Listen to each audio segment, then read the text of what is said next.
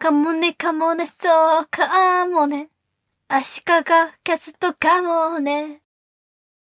前々回、ルームというサービスの話をしました。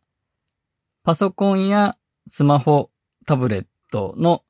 画面の動きを動画に撮れるんですが、声で操作説明とかを入れられますし、ウェブカメラで撮った自分の顔も小さく入れることができます。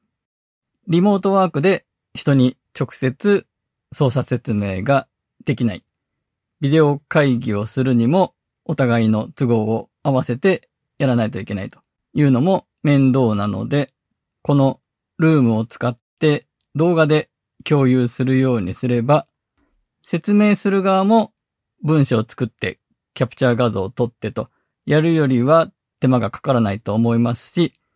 見る側も好きなタイミングで見ることができるということで、これからの時代に特に便利に使われていくツールなんじゃないかといった話をしました。今回は前回のルームの話の時に話しきれなかった機能的な話をしたいと思います。自分の顔をウェブカメラで撮ったものを画面の動きと同時に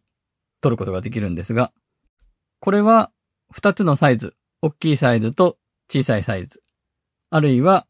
表示させないという3つの選択肢から選べます。丸く表示されるんですが、2つしかサイズがないですし、画面の中の撮影する範囲に関わらず同じ大きさなので、小さいエリアを撮影するときには相対的に大きく表示されることになりますし、大きいエリアを撮影するときには小さくなっちゃうとか、思い通りのサイズにならないなというケースも多いかもしれません。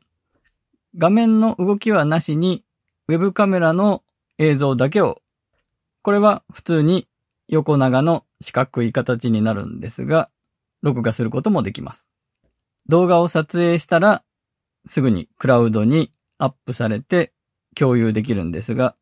パスワードを設定することもできます。また、検索エンジンに引っかかるようにするか、しないかの設定もあります。動画を MP4 形式でダウンロードもできます。無料プランの場合、クラウドにアップしておける動画は25個までという制限があるんですが、作った動画をダウンロードして、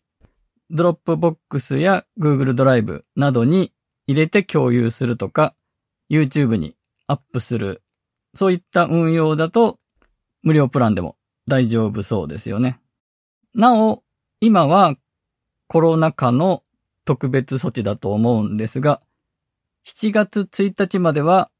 無料プランでもクラウドに保存しておける動画の数は無制限となっています。とはいえ、有料プランにすると使える魅力的な機能があって、動画撮影中に画面に書き込みができるんですね。操作方法とかを画面上で紹介していて、書き込みのツールで、ペンツールで赤い線とかで、ここですとか丸をするみたいなことができるので、これはすごく便利で魅力的な機能だと思います。あと、マウスの動きの強調機能というのも、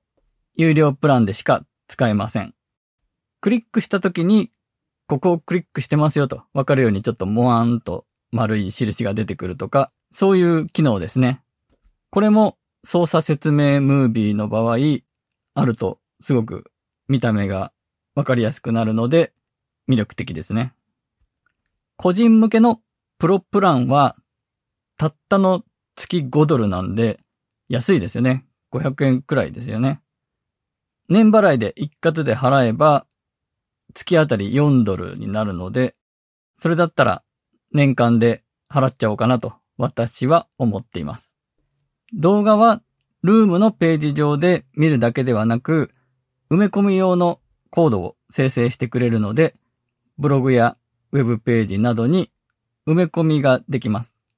この動画のプレイヤーがすごくよくできていて、再生速度を変えられるんですね。1.2倍、1.5倍、1.7倍、2倍という切り替えがもう画面の中に表示されているので、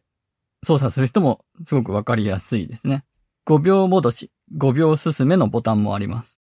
ピクチャーインピクチャーボタンを押すと動画だけが小窓で表示されます。これも便利ですね。